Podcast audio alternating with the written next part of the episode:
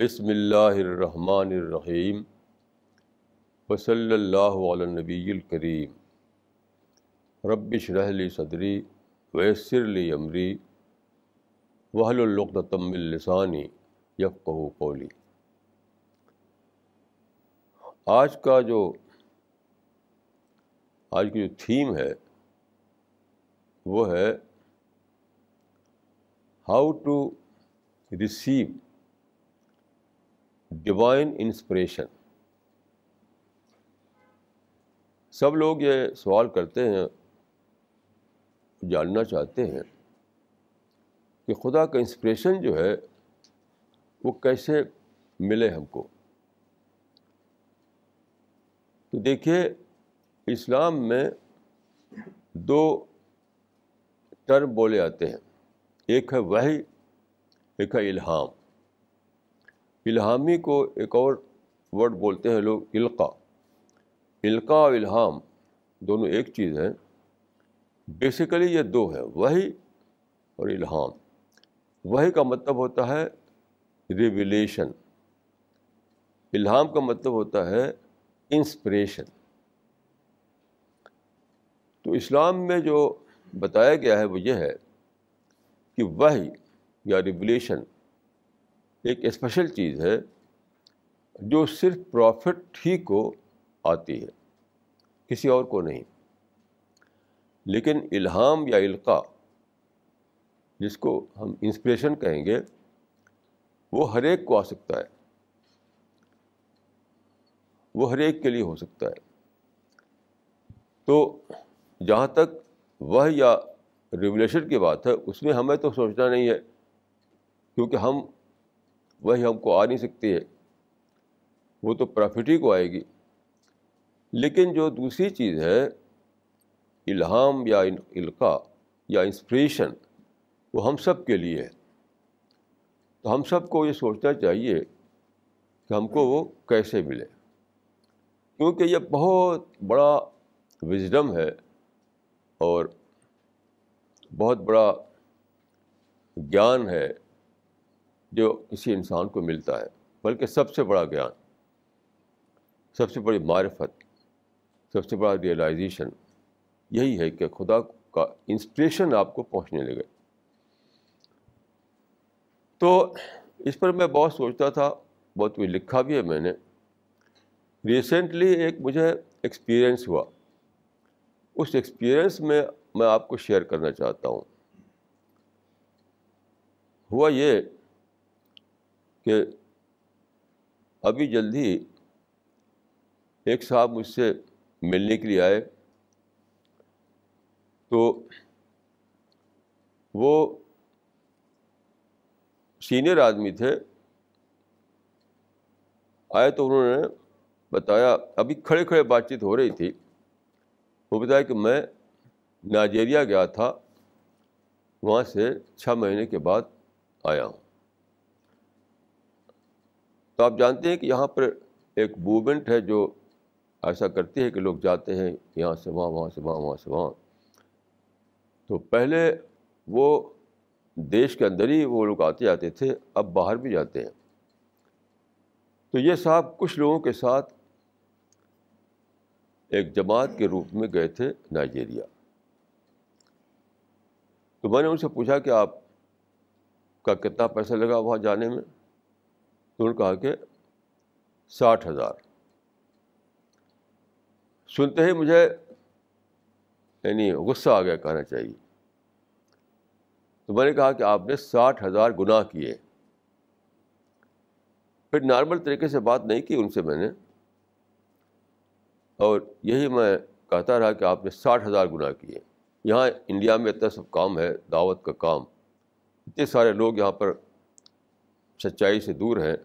تو آپ نائجیریا کس لیے چلے گئے؟ کہ پیسہ آپ نے جو خرچ کیا وہ گناہ کے راستے پہ خرچ کیا۔ یہ کہہ کر میں اندر چلا گیا۔ اس وقت ہمارے دو ساتھی وہاں پر تھے، مولانا تقوان ندوی اور مولانا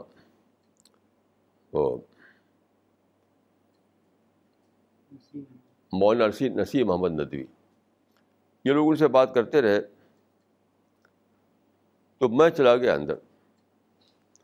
پھر بات کو کیا ہوا؟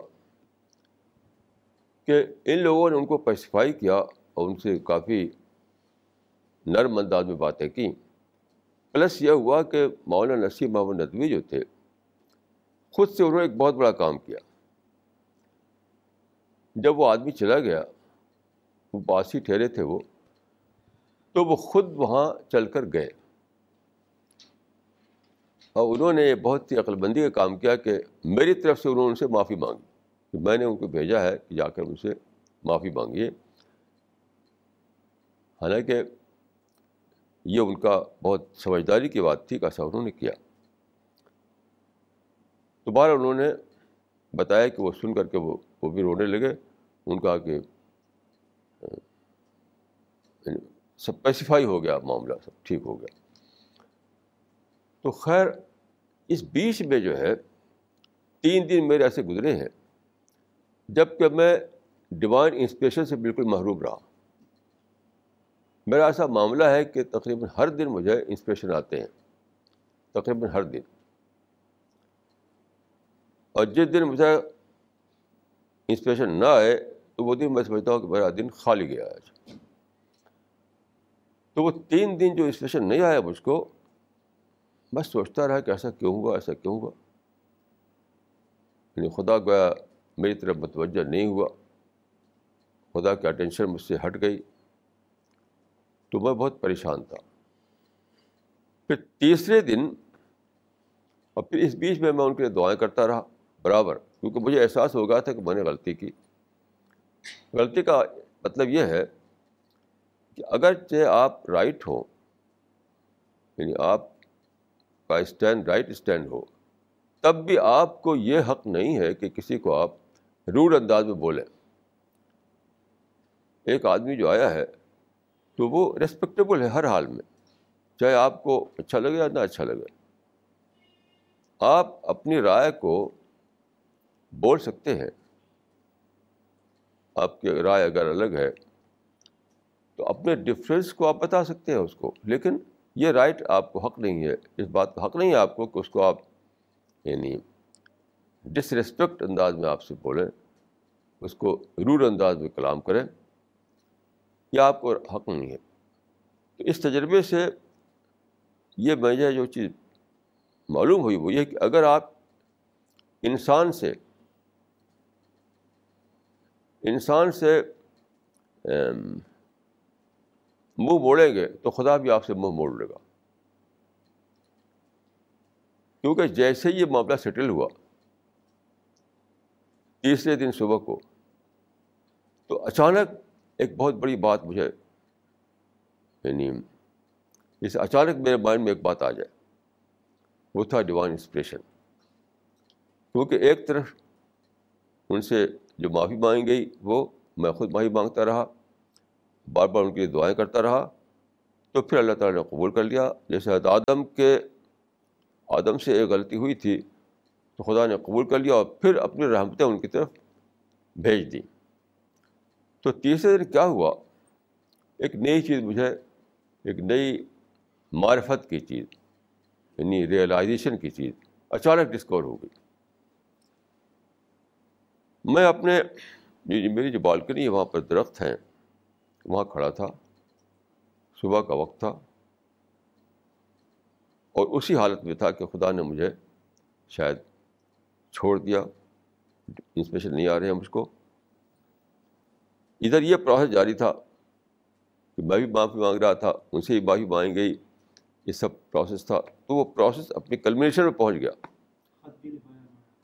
ہاں ان کو خط بھی لکھوایا میں نے ایک بدید خط لکھوایا کہ آپ مجھے معاف کر دیں مجھ سے غلطی ہوئی اچانک میں جب کھڑا تھا وہاں، سورج نکلا ہوا تھا، تو مجھے دیکھا کہ میں کہ درختوں کا سایہ پڑ رہا ہے۔ سورج کے نکلنے سے درختوں میں سایہ یعنی شیڈو پڑ رہے۔ ہیں تو شیڈو ایک عام چیز ہے۔ ہر آدمی جانتا ہے کہ جب سورج نکلتا ہے تو چیزوں کے شیڈو پڑتے ہیں وہاں پر، زمین پر، سایہ پڑ جاتا ہے۔ تو اس وقت قرآن کی ایک آیت مجھے اچانک یاد آئی۔ قرآن میں ہے کہ علم طرح کئی مدت ذل ولو شاہ لجا لہو ساکنا سم جالن شمس علیہ دلیلہ سم قبض ہو علیہ قبض یسیرہ یہ قرآن کا ایک ورث ہے کہ کیا تم نے دیکھا نہیں کہ خدا کیسے لمبا کرتا ہے سائے کو؟ وہ چاہتا تو وہ سائے کو ٹھہرا دیتا۔ آپ جانتے ہیں کہ صبح کو سایہ دھیرے دھیرے دھیرے لمبا ہوتا ہے، پھر دھیرے سمٹ کر کے چھوٹا ہو جاتا ہے۔ جب سورج نکلتا ہے تو وہ ویسٹ ورڈ میں سایہ جاتا ہے، اس کا جب شام ہوتی ہے تو ایسٹ ورڈ میں سایہ اس کا چلا جاتا ہے۔ تو خدا اس فنامنا کو ریفر کر رہا ہے کہ کیا تم نے سائے کے شیڈو کے فنامنا کو نہیں دیکھا۔ کس طرح وہ بڑھتا ہے، گھٹتا ہے؟ ایک بار ایسٹ کی طرف، دوسری بار ویسٹ کی طرف۔ ہم چاہتے تو اس کو روک دیتے، ایسا نہ ہوتا۔ ایک بات سادہ سی ہے، لیکن اس میں بہت ہی بڑی بات چھپی ہوئی تھی اس دن مجھے ڈسکور ہوئی۔ اب میں سوچنے لگا کہ سایہ کیسے ہوتا ہے؟ تو میرے مائنڈ میں آیا اس وقت کہ ایک یونیورسل ایکٹیویٹی ہوتی ہے یونیورسل ایکٹیویٹیز ہوتی ہیں، کچھ تب یہ سایہ پڑتا ہے۔ میرے سایہ نہیں ہو سکتا۔ بس چاند کے اوپر کوئی سایہ نہیں ہوتا ہے۔ کیونکہ اس طرح کی یونیورسل ایکٹیویٹیز سانپ، چاند پر نہیں ہو رہی ہیں۔ وہ کیسے؟ زمین سے دور ہے، چاند، وہ سورج جو ہے ہماری زمین سے بہت دور ہے، بہت دور ہے۔ ایسا نہیں کہ وہ بہت ہی پاس ہو یعنی نو کروڑ تیس لاکھ میل دور ہے۔ ہماری زمین سے سورج نو کروڑ تیس لاکھ میل دور ہے۔ وہاں سے روشنی بھیجتا ہے وہ۔ روشنی کا آپ جانتے ہیں کہ یہ قانون ہے۔ کہ بیچ میں اگر ایک پیپر بھی آ جائے تو روشنی رک جاتی ہے۔ روشنی کی ریز جو ہے ہمیشہ اسٹریٹ فارورڈ چلتی ہیں سیدھے چلتی ہیں اس کا مطلب کیا ہوا کہ چاند اور زمین کے بیچ میں اگر کوئی آڑ آ جائے، جیسے چاند آ جائے، جسے گرہن پڑتا ہے تو وہی ہوتا ہے وہاں پر۔ تو پھر سورج کی روشنی ہم تک نہیں پہنچے گی۔ تو سائے کا فنامنا بھی ڈسپیئر ہو جائے گا۔ پھر کیوں سایہ ایک بار ایسٹ ورڈ میں، دوسری بار ویسٹ ورڈ میں جاتا ہے۔ اس لیے کہ زمین ہماری بہت ایک، اس کا اندر ایک بہت ہی ایکسیپشنلی ایک ایک ایک اور، ایک وہ ہے یعنی ایک چیز ہے۔ وہ ہے کہ وہ روٹیٹ کرتی ہے اپنے ایکسس پر۔ زمین کے سوا ابھی تک کوئی ایسا پلانٹ ڈسکور نہیں ہوا ہے جو اپنے جس کے اندر ڈبل روٹیشن ہو۔ یعنی ایک طرف تو سن کے چاروں طرف ریوالو کر رہی ہے زمین، اور جو اپنے ایکسیس پر وہ ون تھاؤزینڈ پر مائل کے اسپیڈ سے چل رہی ہے۔ ون تھاؤزینڈ پر مائل کی اسپیڈ سے۔ اسی سے زمین پر شام ہوتی ہے اور شام اور صبح ہوتی ہے۔ صبح اور شام ہوتی ہے۔ یعنی اسی کی وجہ سے ایسا ہوتا ہے یعنی ایکسیس پر روٹیٹ کرنے کی وجہ سے۔ کہ ایک بار سورج دکھائی دیتا ہے، ایسٹ میں، جب ڈوبتا ہے تو ویسٹ میں چلا جاتا ہے۔ خود سورج نہیں ایسا کرتا کہ سورج ایسٹ میں، ویسٹ میں چلا جائے۔ زمین کے روٹیشن کی وجہ سے ایسا دکھائی دیتا ہے ہم کو کہ ادھر ایسٹ میں ہے، ادھر ویسٹ میں ہے وہ۔ تو کیا کہ اور بھی بہت سارے اس میں فیکٹر ہوں گے۔ میں نے تین کا ذکر کیا کہ اتنی دور سے سورج کی روشنی کا آنا، بیچ میں رکاوٹ نہ ہونا اور پھر زمین کا روٹیٹ کرنا۔ اس سے یہ سایہ پڑتا ہے۔ یونیورسل ایکٹیویٹیز ہیں جس سے یہ سایہ ہمیں زمین میں دکھائی پڑتا ہے۔ پوری پوری یعنی پورا پورا یہ انوالو ہوتا ہے پورا پورا سسٹم پھر آپ دیکھیے کہ یہ جو سولر سسٹم ہے پھر میں سوچنے لگا کہ سولر سسٹم سولر سسٹم بیچ میں زمین، سورج ہے، اس کے اس کے چاروں طرف پلانٹ گھوم رہے ہیں انکلوڈنگ آور ارتھ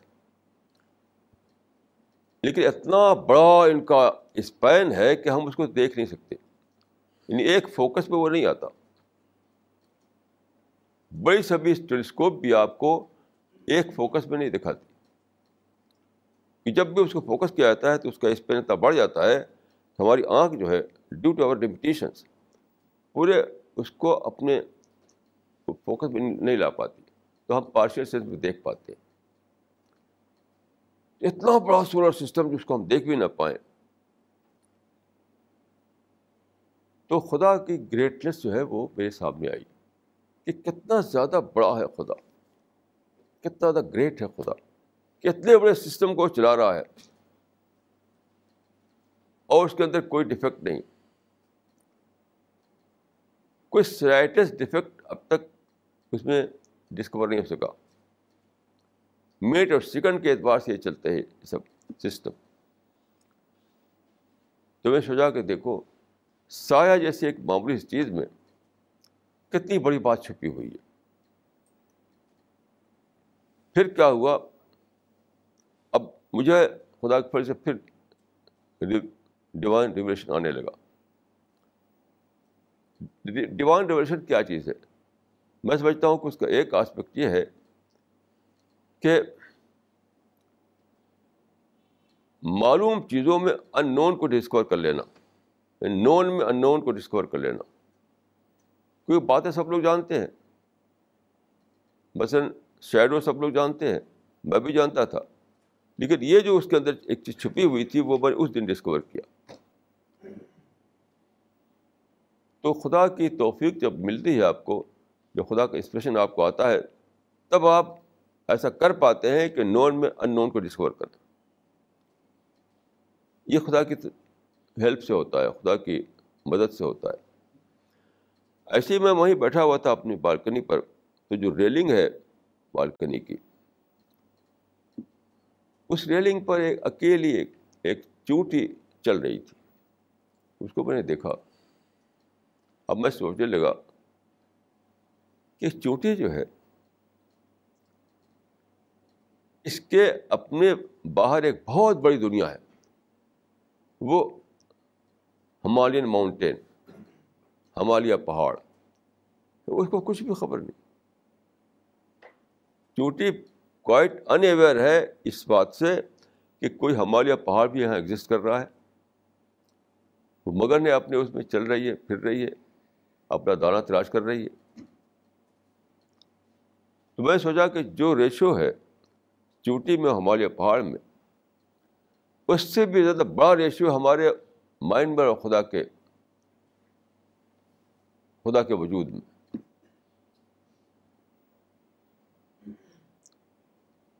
تو جس طرح سے چوٹی ہمالیہ پہاڑ کو ڈسکور نہیں کر سکتی اس طرح انسان بھی ڈسکور نہیں کر سکتا خدا کو۔ صرف پارشل پارشل سینس میں جان سکتا ہے۔ تو ایک چوٹی یہ ایک میسج دے رہی ہے کہ جس طرح سے چوٹی جو ہے ایک پہاڑ سے انیور ہوتی ہے، تم بھی خدا سے انیور ہو۔ کیونکہ خدا تو جس نے پہاڑوں کو بنایا، جس سمندروں کو بنایا، جس نے گلیکسیز کو بنایا۔ ظاہر ہے کہ اس سے بہت ہی بڑا ہوگا، بہت ہی بڑا ہوگا، بہت ہی بڑا ہوگا۔ تمہارا مائنڈ کیسے ہو تمہارے مائنڈ میں کیسے وہ سما سکتا ہے؟ آپ جانتے ہیں کہ صوفیہ کے یہاں یہ کانسیپٹ ہے کہ وہ خدا کو سب دیکھتے ہیں۔ مراقبہ جو کرتے ہیں وہ خدا کو دیکھنے کے لیے۔ مجھے بالکل یہ ریٹیکولس بات معلوم ہوتی ہے کہ دل میں جھانک کر کے خدا کو دیکھنا۔ یعنی سچ بوچھی خدا کو دیکھنا۔ ایک تو ہے کہ خدا کو یعنی خدا کے بارے میں سوچنا، سوچ کے لیول پر خدا کی گریٹنیس کو ڈسکور کرنا۔ تو یہ صوفیہ کیا نہیں ہے، ان کا جو کانسیپٹ ہے وہ یہ نہیں ہے۔ تو یہ لوگ کہاں سے نکالتے ہیں؟ یہ نکالتے ہیں یہاں سے کہ رسول اللہ نے خدا کو دیکھا تھا۔ تو ہم بھی دیکھ سکتے ہیں۔ حالانکہ سب سے زیادہ جو افقاہ صحابہ کہی جاتی ہیں، حضرت عائشہ یعنی تمام صحابہ میں سب سے زیادہ یعنی یعنی سب سے زیادہ یعنی وزڈم والی، سب سے وزڈم والی جو ہے، وہ ہے حضرت عائشہ جو ہے۔ تو انہوں نے کہا کہ جو ایک کہتا ہے کہ رسول اللہ نے خدا کو دیکھا تھا تو وہ جھوٹ بولتا ہے۔ فقط کھزب نور انا یورا وہ تو نور ہے، وہ کون دیکھ سکتا ہے؟ خدا کو۔ تو جہاں جس چیز پہ بیس کر کے انہوں نے یہ نظریہ نکالا ہے کہ خدا کو ہم مراقبے میں کر کے دیکھ لیں گے، تو وہاں وہی اس کو کہتے ہیں عربی میں بنائے فاسد الفاسد۔ عربی بھی کہتے ہیں اس کو بنائے فاسد الفاسد۔ یعنی ایک ایسی چیز جو خود بھی اس کا کوئی ایگزسٹنس نہیں ہے، اس سے آپ ایک اور چیز کو نکال رہے ہیں۔ رسول اللہ نے دیکھا نہیں، اب آپ اس کو یعنی غلط طور پر یہ سپوز کرتے کہ آپ نے دیکھا تھا، اب اس پہ کہتے کہ ہم بھی دیکھ سکتے ہیں۔ یہ بنائے فاسد الفاسد۔ تو بالکل یہ ریڈیکولس بات ہے کہ انسان خدا کو دیکھ سکتا ہے۔ ہم صرف کنسیو کر سکتے ہیں، ہم صرف ریئلائز ریئلائز کر سکتے ہیں۔ ہم صرف ڈسکور کر سکتے ہیں۔ یہاں پر مجھے ایک بہت ہی بڑی یعنی چیز میرے میں نے جانی۔ جو اس سے پہلے میں نے جانی نہیں تھی۔ یعنی اس سے پہلے یعنی پرسوں سے پہلے تک مجھے ایک بھرم ہوتا تھا۔ پرسوں سے پہلے تک مجھے ایک بھرم ہوتا تھا۔ میں سوچتا تھا کہ انسان خدا کو عمل نہیں پیش کر سکتا۔ عمل کی جو بھی کوانٹٹی ہوگی وہ کم ہوگی خدا کے مقابلے میں۔ حدیث میں آتا ہے کہ رسول نے فرمایا، اپنے نماز کے بعد جو آپ کلمات آپ کی زبان سے نکلتے تھے، اسے آپ نے فرمایا کہ ماں آبدنا کا حق کا عبادت اے خدا، ہم نے جو تیرا حق ہے بات کرنے کا، بس یہ بات اب نہیں کر سکے۔ ماں عبد ماں آبدنا کا حق کا عبادت کا جو در جو حق ہے تیری عبادت کرنے کا، وہ بات ہم نہیں کر سکے۔ تو میں یہ مانتا تھا کہ عمل کی سطح پر آدمی ہمیشہ جو چیز پیش کرے گا وہ کم ہوگی۔ وہ پرفیکٹ نہیں ہوگی، وہ آئیڈیل نہیں ہوگی، تو وہ کم ہوگی۔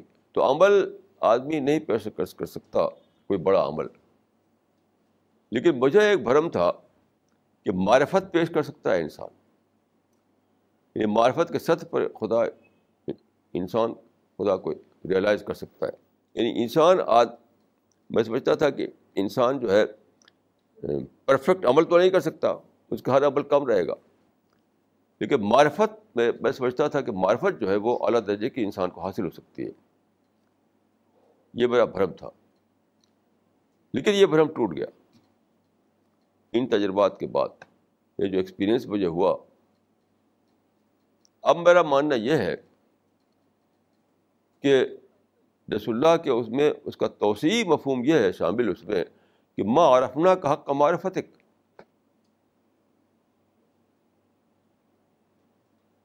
یعنی ہم تیری بات نہیں کر سکے جہاں تک جہاں تک حق تھا تیری بات کرنے کا۔ اس میں ایکسٹینڈیڈ طور پر ایکسٹینڈیڈ سینس اس کا یہ بھی شامل ہے اس میں کہ ہم تجھ کو ریئلائز نہیں کر سکے جیسا کہ تجھ کو ریئلائز کرنا تھا۔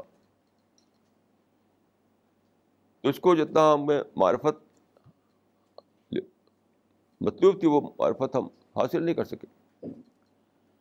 اس میں یہ شامل ہے اس میں توسیعی طور پر یعنی اس کے ایکسٹینڈیڈ سینس میں۔ تو یہ جو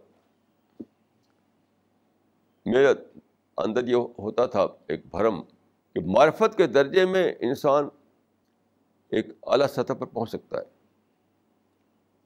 پہلے میں مانتا تھا کہ عمل کے اعتبار سے آدمی اعلیٰ سطح پر نہیں پہنچ سکتا۔ ہر عالم عمل میں کچھ کمی رہے گی، کچھ نہ کچھ۔ لیکن معرفت کے اعتبار سے انسان اعلیٰ معرفت کے درجے تک پہنچ سکتا ہے۔ لیکن اب میں نے یہ چیز ڈسکور کی کہ معرفت کے اعتبار سے بھی آپ اعلیٰ درجے پر نہیں پہنچ سکتے۔ یہ ایک ایک ایک بھرم ہے یہ۔ دیکھیے، ان ان یہ جو ایکسپیرئنس مجھے ہوئے چند دن کے اندر، اس سے میں نے سمجھا کہ صرف ایک ہی چیز انسان کے لیے اچیویبل ہے۔ ایک کے ساتھ کوئی دوسری چیز نہیں۔ وہ ہے جس کو عربک میں کہتے ہیں عجز، انگلش میں کہیں گے ہیلپ لیسنیس یعنی اپنی ہیلپ لیسنیس کو ہم جان لیں، اپنے عجز کو ہم جان لیں۔ بس یہی یہی اب، یہی چیز ہمارے لیے قابل ادراک قابل ادراک ہے۔ یہ وہ چیز ہے جس کو ہم صحیح معنوں میں ریئلائز کر سکتے ہیں۔ اپنے عز کا ادراک اپنے ہیلپ لیسنس کا ادراک۔ تو میں سمجھتا ہوں کہ کامل عز یعنی پورا کا پورا ٹوٹل سینس میں ہیلپ لیسنس اگر آدمی جان لے اپنے بارے میں، تو وہی سب سے بڑی چیز ہے جو اس نے اس دنیا میں جانی۔ Complete helplessness complete help lessons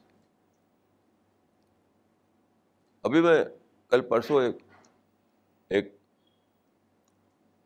ایک آئٹم تھا، ایک نیوز آئٹم تھا اخبار میں، شاید پرسوں۔ ایک ٹاپ کی ایکٹریس برٹش ایکٹریس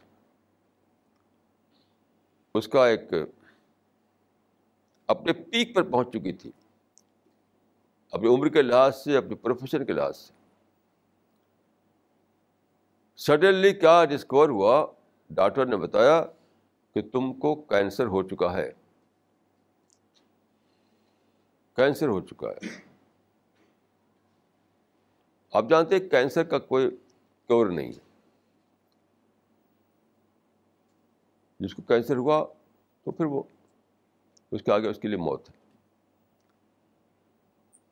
ابھی تک جو باتیں کہی آتی ہیں کینسر کے بارے میں وہ سب میں سمجھتا ہوں کہ بس پروگنڈا ہے۔ ورنہ کینسر کا کوئی علاج نہیں ہے ابھی تک۔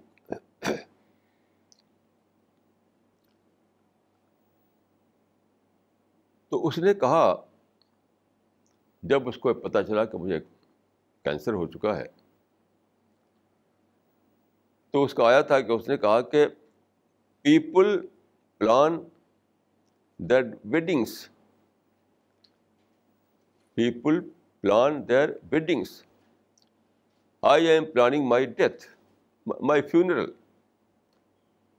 people plan their weddings I am planning my funeral لوگ اپنی شادی کا منصوبہ بناتے ہیں. خوشیوں کا، کو پانے کا منصوبہ بناتے ہیں. میں اپنی موت کا منصوبہ بنا رہی ہوں. فیونرل کہتے ہیں جنازہ۔ یعنی میں مروں اور بڑا جنازہ نکلے، اس کا میں پلان کر رہی ہوں مطلب اس کا انتظار کر رہی ہوں۔ تو میں نے سوچا کہ دیکھیے، چند دن پہلے تک بھی اس کو اپنی اس اس کا علم یہ تھا کہ میں، میری لمیٹیشنس ہیں یہاں۔ اپنی اس لمیٹیشنس کا علم اس کو نہیں تھا۔ ایسے جس کو بھی دیکھے جس کو بھی دیکھے جس کو بھی دیکھے۔ ہر آدمی بڑے بڑے بھرم میں جیتا ہے۔ لیکن آخر کار کیا ہوتا ہے؟ آخر کار یہ ہوتا ہے کہ وہ کسی بیماری کے شکار ہو گیا، ایکسیڈنٹ ہو گیا، مر گیا۔ کیا ہوا اور کیا ہوا؟ روزانہ آپ پیپروں میں پڑھتے رہتے ہیں۔ تو یہ جو اس نے کہا، اس کو میں، اس کو میں جنرلائز کر کے کہوں گا، یہ سب کے لیے بات اس اس ایکٹریس کے لیے، بلکہ سب کے لیے۔ کہ لوگ خوشیوں کا پلان بنا رہے ہیں، خوشیوں کو پانے کا دن۔ حالانکہ ہر ایک کا جو اینڈ ہے وہ یہ ہے کہ وہ فرسٹریشن میں مرے۔ ہر ایک کا آخری اینڈ جو ہے وہ مایوسی فرسٹریشن ایک سیڈ اینڈ ہر ایک کا ہے۔ تو اگر آدمی سوچے سوچے سوچے تو پتہ چلے گا ہمارا کیس جو ہے ایز کا کیس ہے ہیلپ لیسنیس کا کیس ہے۔ ہمارے پاس عز کے سوا اور کچھ بھی نہیں۔ ہیلپ لیسنیس کے سوا اور کچھ بھی نہیں۔ ابھی آپ نے اخباروں میں پڑھا ہوگا کہ ایک آدمی جس کا نام لوڑھا غالباً ہے، پچاس ارب روپیہ اس کو برلا فیملی سے ملا۔ یعنی برلا نے اپنی جو اس کی اس کی جو، اس کی جو سمپتی تھی، اس کو اپنی بیوی کے نام کر دیا، جو پچاس ارب روپے کی تھی۔ اب کیا ہوا؟ اس کی فیملی میں رفٹ پیدا ہو گیا۔ کیونکہ برلا کے جو لڑکے لڑکیاں تھیں ان کا کہ تو ہمارا حصہ ہے. اب آپس میں کیس چلا. ابھی بھی کیس چل رہا ہے لیکن اتنا زیادہ ٹینشن ہوا اس کو. اتنا ٹینشن ہوا کہ صرف ابھی کمبری میں تھا وہ. بوڑھا نہیں ہوا تھا وہ. کہ اس کو دل کا دورہ پڑا اور مر گیا وہ. اچھا پچاس ارب روپئے چھوڑ کر کے. یہ سب کا حال ہو رہا ہے. کہیں نہ کہیں. سب کا حال ہو رہا ہے کہیں نہ کہیں۔ تو ہر وقت خدا جو ہے، میں سمجھتا ہوں کہ ہر انسان کو کہیں نہ کہیں یہ ریمائنڈ کرتا ہے ریمائنڈ یہ دیکھو تم ہیلپ لیس ہو، دیکھو تم عاجز ہو، دیکھو تم پاور لیس ہو۔ تو میں سمجھتا ہوں کہ یہی وہ سب سے بڑی چیز ہے جس کو ہمیں ڈسکور کرنا ہے۔ اسی ڈسکوری کی میں سمجھتا ہوں کہ اسی ڈسکوری کے یہ ڈسکوری وہ سرٹیفکیٹ ہے جو ہم کو پیراڈائز میں لے جائے۔ کیوں؟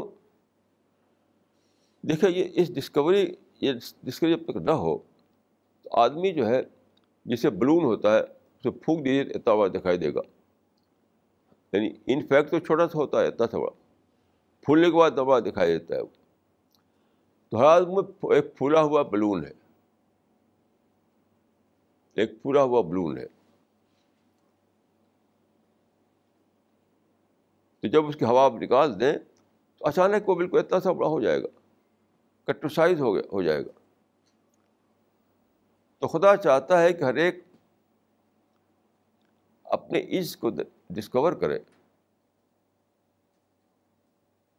میں ایک یعنی ایک لفظ میں میں یہ کہہ سکتا ہوں کہ مین کٹ ٹو سائز یہی سب سے بڑی یعنی سب سے بڑی چیز ہے کسی انسان کے لیے۔ مین کٹ ٹو سائز کیوں سب سے بڑی چیز ہے؟ اسی سے سارے اچھائیاں نکلتی ہیں۔ اگر آدمی مائنڈ کا ٹو سائز بن جائے تو کیا ہوگا؟ آرگنس ختم ہو جائے گا۔ فخر اور ناز ختم ہو جائے گا۔ سپیورٹی کامپلیکس ختم ہو جائے گا۔ اپنی بڑائی کا احساس ختم ہو جائے گا۔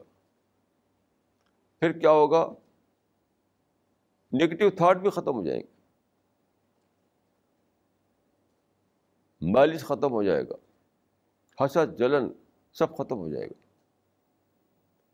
ہیٹ ختم ہو جائے گا۔ مین کٹوسائز ہوتے ہی اگر سچ مچ ہو جائے آدمی، سچ مچ تو سارے نگیٹو آس اس کے جو آئٹم اس زندگی میں، وہ سب ختم ہو جاتے یہ جڑ ہے۔ یہ جڑ ہے، میں سمجھتا ہوں کہ ہر چیز کی۔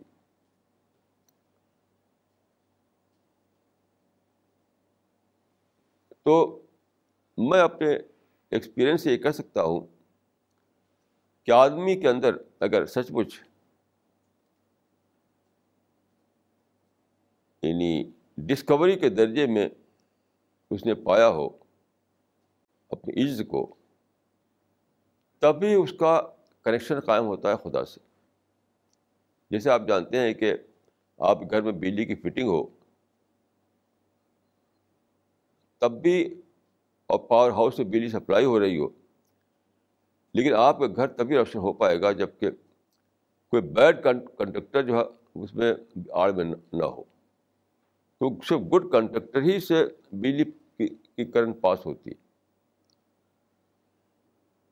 یعنی لکڑی کا آپ بنا رکھا ہو آپ نے، تو لکڑی سے پاس نہیں ہوگی بجلی کا کرنٹ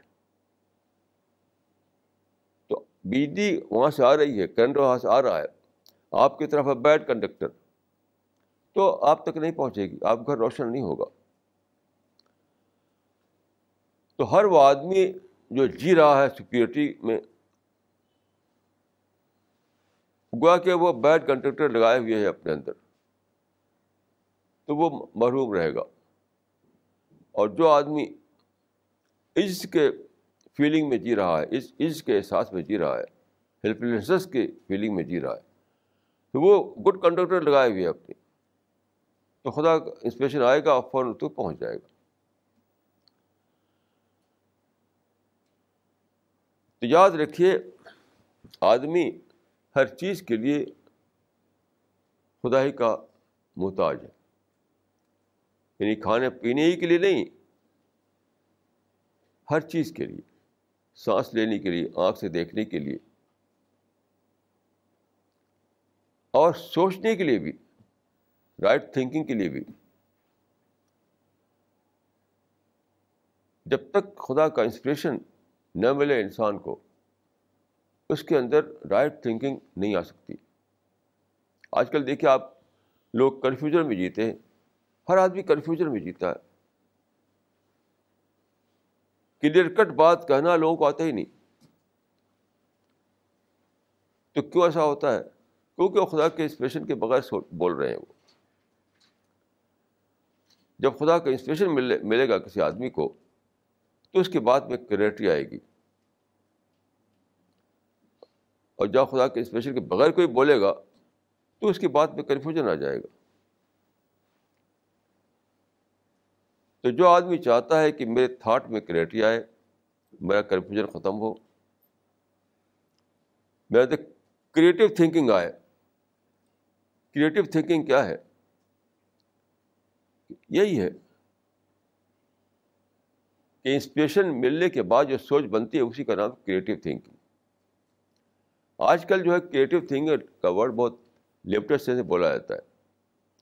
یعنی آرٹ ورک ہے، شاعری ہے، اس اس کو کہتے ہیں کہ کریٹو رائٹر ہیں یہ لوگ۔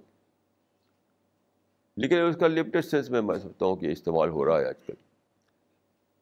جو بڑی بڑی تھنکنگ والے لوگ ہیں، ان کو کہتے ہیں کہ فلاسفر ہیں۔ اور کریٹو تھنکر یہ لوگ ہیں جو آرٹسٹ ہیں۔ میں اس کو صحیح نہیں سمجھتا۔ میرے بھائی تھے میرے بھائی ہیں، وہ رہتے ہیں علی گڑھ میں۔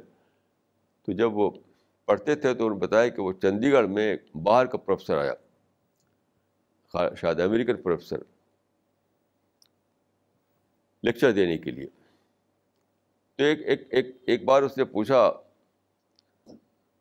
لیکچر کے بیچ میں ہو آر کریٹیوز کریٹو کون لوگ ہیں؟ ہو آر کریٹیوز تو کسی نے کہا کہ پوئٹ پوئٹس تو اس کی سمجھ میں آئی کہ کیا کہہ رہے ہیں یہ۔ بہت کئی بار پوچھا کہ کئی بار پوچھا کہ کیا کیا؟ تو پوئٹ تو دیر کے بعد وہ سمجھا اور کہا کہ اچھا ہے پائٹ پائٹ تو امریکن لوگ پائٹ کہتے ہیں۔ پی او ای ٹی کو ہم لوگ کہتے ہیں پوئٹ یعنی برٹش اس کو فالو کرتے ہیں ہم لوگ۔ امریکنس کہتے ہیں پوائٹ۔ تو ان کے یہاں کریٹیو جو ہے وہ وہ ہے جو شاعر ہو، جو ڈرامہ لکھے، جو ناول لکھے۔ میں سمجھتا ہوں کہ یہ تو بہت ہی اس کا یعنی کمتر استعمال ہے۔ ریڈیوسڈ ریڈیوسڈ فارم ہے اس کا۔ اصل چیز جو ہے جو بڑی بڑی چیزیں جو سوچتا ہے، بڑے جو تھنکرس ہوتے ہیں، سب سے بڑے کریٹیو وہ ہوتے ہیں۔ تو یہ یہ جو کریٹیوٹی جو ہے کریٹیو تھنکنگ جو ہے، کہاں سے آتی ہے؟ میں سمجھتا ہوں کہ اونچے درجے کی کریٹیو تھنکنگ کی ضروری ہے کہ آپ کو انسپریشن خدا کا آ رہا ہو۔ آپ سوچیں کہ یہ جو یہ جو آپ کے آس پاس جو دنیا ہے، کتنے بڑے مائنڈ نے اس کو ڈیزائن کیا۔ درخت کو، سمندر کو پہاڑ کو، گلیکسی کو، سولر سسٹم کو، وہ کتنا بڑا مائنڈ ہوگا اس نے اس کو ڈیزائن کیا۔ کتنا بڑا مائنڈ ہوگا۔ کتنی بڑی اس کی سوچ ہوگی۔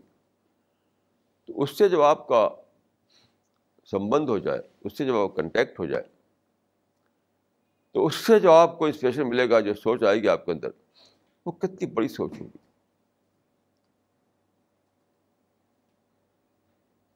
اس کی ایک مثال پرافٹ کے جو کمپینینس تھے، وہ ہیں۔ جسے کل میں نے ایک صاحب کو بتایا، رسول اللہ یعنی صحابہ کا کے بارے میں، کہ کتنے زیادہ وہ باتوں کو سمجھتے تھے۔ کتنا زیادہ باتوں کو سمجھتے تھے تو یہ کہاں سے آتا تھا؟ یہ یہ تھا ڈیوائن انسپریشن۔ جیسے ایک صحابی نے کہا کہ ملا یرزا بالقلیل مما یاتی بھائی صفی ہو یرزا بالکثیر۔ اصل کل کے پیپر میں ایک نیوز آئی تھی کہ فلاں جگہ جلوس نکلا ہندوؤں کا۔ مسجد کے پاس ایسا آیا تو وہاں پر لوگ نعرے لگا رہے تھے، وہاں بھی نعرے لگاتے ہوئے گزرے مسجد سے۔ تو مسلمان جو ہے بڑک اٹھے انہوں نے کہا کہ نعرہ بند کرو۔ اس پر آپس میں تکرار ہوئی، یہاں تک فساد ہو گیا کملر رائٹ ہو گیا۔ تو میں نے کہا کہ دیکھیے آج سے بہت پہلے ایک صحابی نے کہا تھا کہ ملا یرزا بالکلیل مما یاتی بھائی صفی ارزا بالکثیر۔ جو آدمی نادان کے چھوٹے شر کو برداشت نہیں کرے گا۔ اس کو نادان کے بڑے شر کو برداشت کرنا پڑے گا۔ تو میں نے کہا کہ دیکھیے، وہاں پر انہوں نے سلوگن کو برداشت نہیں کیا تو کیا ملا؟ رائٹ ملا، پتھر ملے، گولی ملی، خون ملا، جلانا، پھونکنا ملا۔ بھائی، وہ اگر جلوس جا رہا تھا تو وہ تو کچھ بولتے ہوئے جائیں گے سلوگن کرتے ہوئے جائیں گے، کچھ گانا بجاتے جائیں گے۔ جلوس اسی کا نام ہے۔ تو جانے دیجیے ان کو، روڈ سے گزر رہے ہیں، گزرنے دیجیے ان کو۔ مسجد ہو یا گھر ہو، کیا فرق پڑتا ہے؟ تو اگر وہ وہاں پر چپ رہ جاتے، تو کچھ بھی نہ ہوتا، کوئی رائٹ نہیں، کوئی بلڈ شیڈ نہیں، کوئی جلانا نہ، پھونکنا، کچھ بھی نہیں۔ لیکن انہوں نے روک ٹوک کیا کہ نعرہ بند کرو۔ یہ مسجد ہے ہماری، اس کی بے حرمتی ہوتی ہے۔ حالانکہ یہ کوئی مسئلہ اسلام میں نہیں ہے۔ مسجد کی بے حرمتی سراسر یا بدعت ہے بدعت ہے بدعت ہے۔ مسجد کی حرمتی یہی ہے جو وہاں پر جھگڑا کھڑا کیا جائے۔ کسی دوسرے کا نعرہ جو ہے، مسجد کی بحرمت نہیں کرتا۔ ہمارا اپنا جو جھگڑا ہے، وہ مسجد کی بحرمت کرتا ہے۔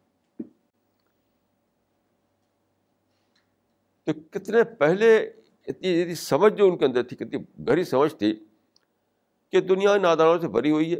نادان کے معنی کہ ہر آدمی اپنی وم پہ چل رہا ہے۔ نادان کے معنی کیا ہے؟ کہ ہر آدمی اپنے وم پہ چل رہا ہے۔ خدا نے آزادی دی ہے، سب کو آزادی ہے، تو اپنی وم پہ چلیں گے لوگ۔ چلنے دو ان کو بس۔ تم کو روک ٹوک کیوں کرنا ہے؟ تم پروک کیوں ہوتے ہو؟ اگر تم پروک ہو کر کے روک ٹوک کرو گے۔ تو ابھی تو وہ لیسر ایویل تھا، وہ گریٹر ایویل بن جائے گا۔ You have to tolerate lesser evil so that you may save your self from greater evil یہ فارمولہ کتنا زبردست فارمولہ ہے۔ جو آج بھی لوگوں کو نہیں معلوم۔ انڈیا میں ہزاروں نہیں، شاید لاکھوں فساد ہوئے ہیں۔ سب کا ایک ہی یہی ہے کہ چھوٹے یعنی لیسر ایول کو انہوں نے ٹالریٹ نہیں کیا تو گریٹر ایول سامنے آ گیا۔ آج سے چودہ سو سال پہلے صحابی نے یہ بات کہہ دی تھی۔ کیسے کہہ دی تھی؟ ان لوگوں کو خدا کا انسپریشن ملتا تھا۔ خدا کا inspiration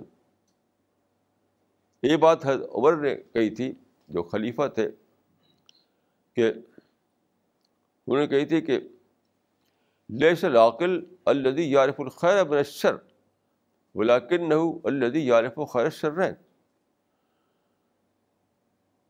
he is not wise اے مین ہو نوز یعنی وہ ہو نوز یعنی گڈ اینڈ بیڈ تھنگس وہ آدمی وائز نہیں ہے جو اچھی چیز اور بری چیز کو جانے، بلکہ وائز وہ ہے جو لیسر ایول اور گریٹر ایول کو جانے۔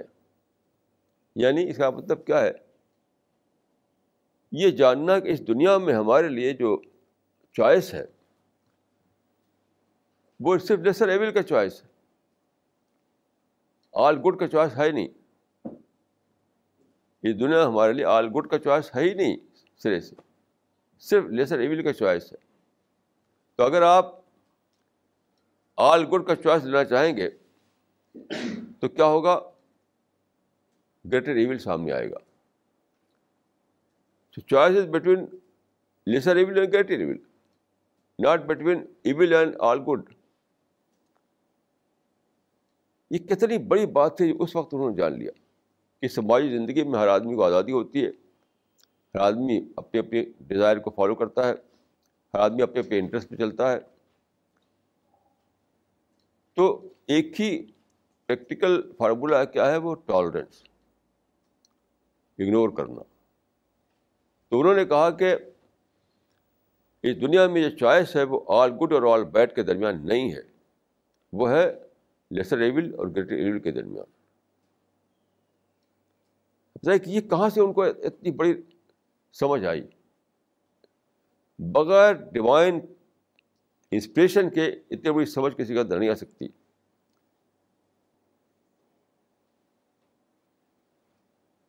ایسے دیکھیے معطا میں ایک روایت ہے کہ ایک صحابی کہتے ہیں تعبین کے زمانے میں۔ تعبین وہ لوگ جنہوں نے کہ صحابہ کو نہیں دیکھا تھا۔ ان کو بتاتے ہیں کہ صحابہ کیسے تھے۔ تو کہتے ہیں کہ رائے تو اقوامن وہم لا رائے تو اقوامن وہم لا یوجبور بالقول۔ رائے تو اقوامن وہم لا یوجبور بالقول۔ انما یندر الا عمل ہے ولا یندر الا قول ہی یعنی صحابہ وہ لوگ تھے جو کسی کے باتوں پر بہت خوش نہیں ہوا کرتے تھے. بڑی بڑی باتیں. آج کل کیا ہے؟ جو بڑی بڑی باتیں کرتا ہے اس سے خوش ہوتے جس کو بھی دیکھیے، وہی میڈیا میں چھپتا ہے، وہی چرچا میں آتا ہے، اسی کو لیڈری مل جاتی ہے جو بڑی بڑی باتیں کرے. ہر طرف یہی آپ دیکھیے گھر میں سماج میں ہر جگہ۔ تو وہ کہتے ہیں کہ صحابہ وہ لوگ تھے جو باتوں سے خوش نہیں ہوتے تھے۔ کیونکہ دیکھنے کی چیز عمل ہے نہ کہ بات۔ یعنی کیسی عجیب وہی چیز تھی وہ اس وقت انہوں نے جان لیا تھا۔ جو آج بھی لوگ بے خبر ہیں اس سے۔ ہر آدمی باتوں کے پیچھے دوڑ رہا جو بیوٹیفل یعنی بات کرے، بس اس کو سمجھتے کہ دیکھو کتنا اچھا آدمی ہے جی اسی کو لیڈری ملتی ہے، اسی کو میڈیا میں فلیش کیا جاتا ہے، اسی کا چرچا کیا جاتا ہے۔ ہر جگہ ہر جگہ ہر جگہ۔ تو یہ بڑی بڑی باتیں جو وہ سمجھ گئے تھے۔ وہ کہیں سمجھا تھا انہوں نے؟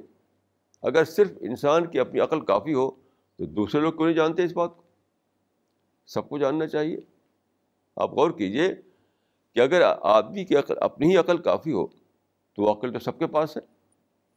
سب کو جاننا چاہیے یہ بات۔ لیکن کیا وجہ کوئی جانتا نہیں اس بات کو؟ آج بھی لوگ آنے ہوئے ہیں اس بات، ان باتوں سے۔ خود وہ لوگ بھی اس سے پہلے آنے والے تھے یعنی رسول اللہ سے پہلے کا زمانہ جو تھا، جاہلیت کا زمانہ۔ تو انہوں نے اسلام آیا، انہوں نے اسلام کی سچائی کو ڈسکور کیا، انہوں نے خدا کو ڈسکور کیا۔ ان کو معرفت ملی، ان کو سچائیاں ریئلائز ہوئیں۔ پھر ان کے اندر ایک نئی پرسنالٹی ایمرج کی، ایک نئی شخصیت جاگی ان کے اندر۔ خدا سے جوڑے اور پھر خدا نے ان پر انسپریشن بھیجنا شروع کیا۔ تو اس انسپریشن سے ان کے اندر یہ اونچی سوچ آئی۔ یہ اونچی سوچ ہے، یہ انسپریشن کے ذریعے انہیں حاصل ہوئی۔ اور اسپریشن جو ہے، میں سمجھتا ہوں کہ اس کا بھی راز ہے، سب سے بڑا عز ہے۔ میں نے ایک واقعہ طالب نے اس سے پہلے بتایا تھا آپ کو کہ حیدر کے زمانے میں یہ ہوا ایک بار کہ بیت المال کا ایک اونٹ جو ہے اونٹ جانتے ہیں کہ رسی بدھا ہوتا ہے کسی طرح سے رسی ٹوٹ گئی، وہ بھاگ گیا۔ اونٹ بہت بھاگنے والا جانور ہے۔ تو وہاں پر ڈیزرٹ ہوا کرتے تھے، ڈیزرٹ ادھر ادھر۔ تو وہ جب پتہ چلا کہ فلاں اونٹ جو ہے نہیں ہے بیت المال میں، تو ہے تو اس کو ڈھونڈنے کے لیے نکلے۔ حالانکہ وہ خلیفہ تھے۔ اور دنیا یعنی ایشیا سے افریقہ تک کتنی بڑی سلطنت قائم ہو چکی تھی اس وقت۔ تو ایک اونٹ تلاش کر رہے ہیں۔ تو اس وقت کوئی اسے ملنے آیا، باہر سے ایک آدمی کوئی۔ تو اس نے جب ان کے پاس گیا تو معلوم ہوا کہ ادھر ادھر دوڑ رہے تو ان کا کیا معاملہ ہے؟ تو ان کا کہ ہم اونٹ تلاش کر رہا ہوں بیت المال کا۔ تو یہ کام تو آپ نے کہہ دیا ہوتا کسی عبد کو عبد زمانے میں غلام ہوا کرتے تھے یعنی سرونٹ کہہ لیجیے آپ۔ تو انہوں نے کہا کہ ائی عبدن عبد و ملنی who is greater servant than my self than me who is greater servant than me مجھ سے بڑا سرونٹ کون ہے؟ مجھ سے بڑا غلام کون ہے؟ مجھ سے بڑا خادم کون ہے؟ تو خلیفہ ہوتے ہوئے اپنے کو کچھ نہیں سمجھتے تھے۔ یہ ہے عز عز کس کے مقابلے؟ خدا کے مقابلے۔ دیکھیے، ایک بہت بڑی بات یہ ہے، انسانوں کے درمیان ہمیشہ ڈسپیرٹی رہتی ہے ڈسپیرٹی یعنی فزیکل کوئی فزیکلی اسٹار وہ فزیکلی اسمارٹ ہوتا ہے، کوئی اسمارٹ نہیں ہوتا۔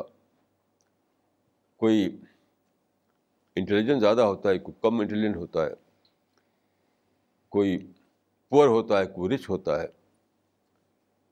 کوئی کسی کے پاس پولیٹیکل پاور ہوتا ہے، کسی کے پاس نہیں ہوتا، تو disparity is a common phenomena of every society کسی بھی سوسائٹی میں پیرٹی نہیں ہوگی ڈسپیرٹی ہوگی یعنی برابری نہیں ہوگی بلکہ نا برابری ہوگی۔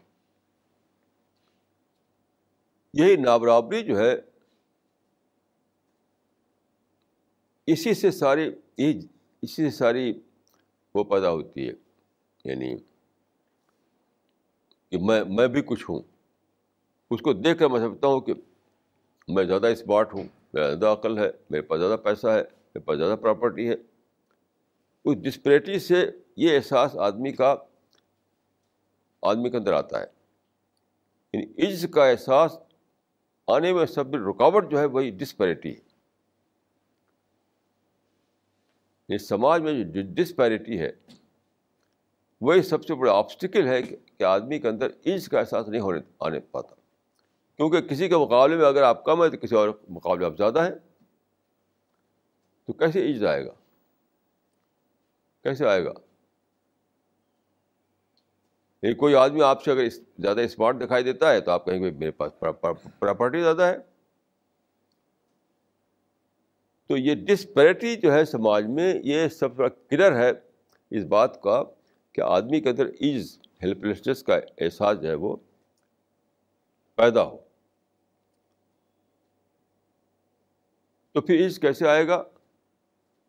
اپنے کو آپ کمپیئر کریں خدا سے، نہ کہ انسان سے۔ یعنی حقیقت میں یہ سارا سپیریٹی کا جو سپیریٹی اور آروگینس یہ سب چیزیں جو آتی ہیں آدمی کے اندر، یہ ہمیشہ کیسے آتی ہیں؟ رانگ کمپیریزن سے آتی ہیں۔ کانشیسلی یا انکانشیسلی کانشیسلی یا انکانشیسلی آدمی اپنے کو کمپیئر کرتا ہے کسی انسان سے۔ ہے کمپیئر کرنا چاہیے خدا سے۔ تو آپ اگر رائٹ کمپیرزن سے ایج آتا ہے رانگ کمپیریزن سے سپیریٹی آتی ہے۔ یہ خلاصہ ہے پوری زندگی کا یاد رکھیے۔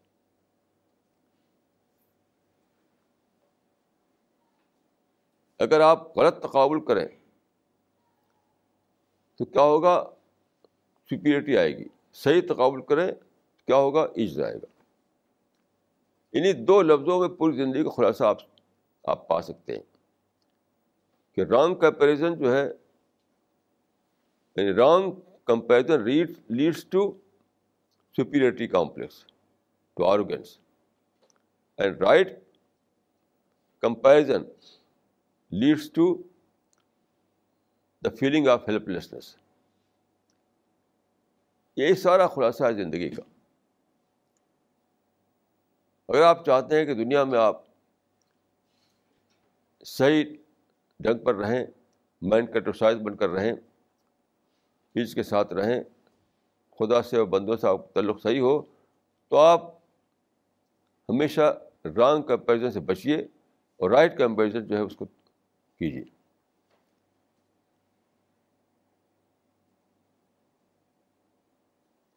میں بتاؤں یہی ایک چیز اگر آدمی کا دراج ہے تو بس وہی کافی ہے انسان کے اس دنیا میں درست رکھنے کے لیے۔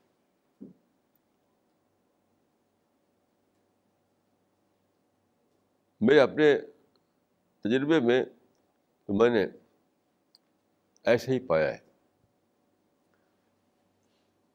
اور یہ حدیث میں بھی، یہ بات حدیث میں بتائی گئی ہے۔ حدیث میں بتایا گیا ہے کہ اپنے سے اپنے سے زیادہ کو دیکھو۔ اپنے سے کم کو نہ دیکھو۔ یعنی اپنے سے کم کو دیکھو گے کیا ہوگا سمجھو کہ میں تو زیادہ ہوں۔ اپنے زیادہ کو دیکھو تو لگے کہ میں کم ہوں۔ اسی کو آپ اور بڑھا کر کے اور توسیع کر کے دیکھیں، اپنے کو خدا کے مقابلے میں۔ ایک ہے اپنے کو خدا کے مقابلے میں دیکھنا۔ ایک ہے اپنے کو انسان کے مقابلے میں دیکھنا۔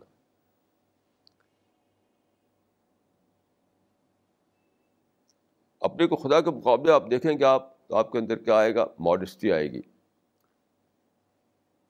شکر آئے گا۔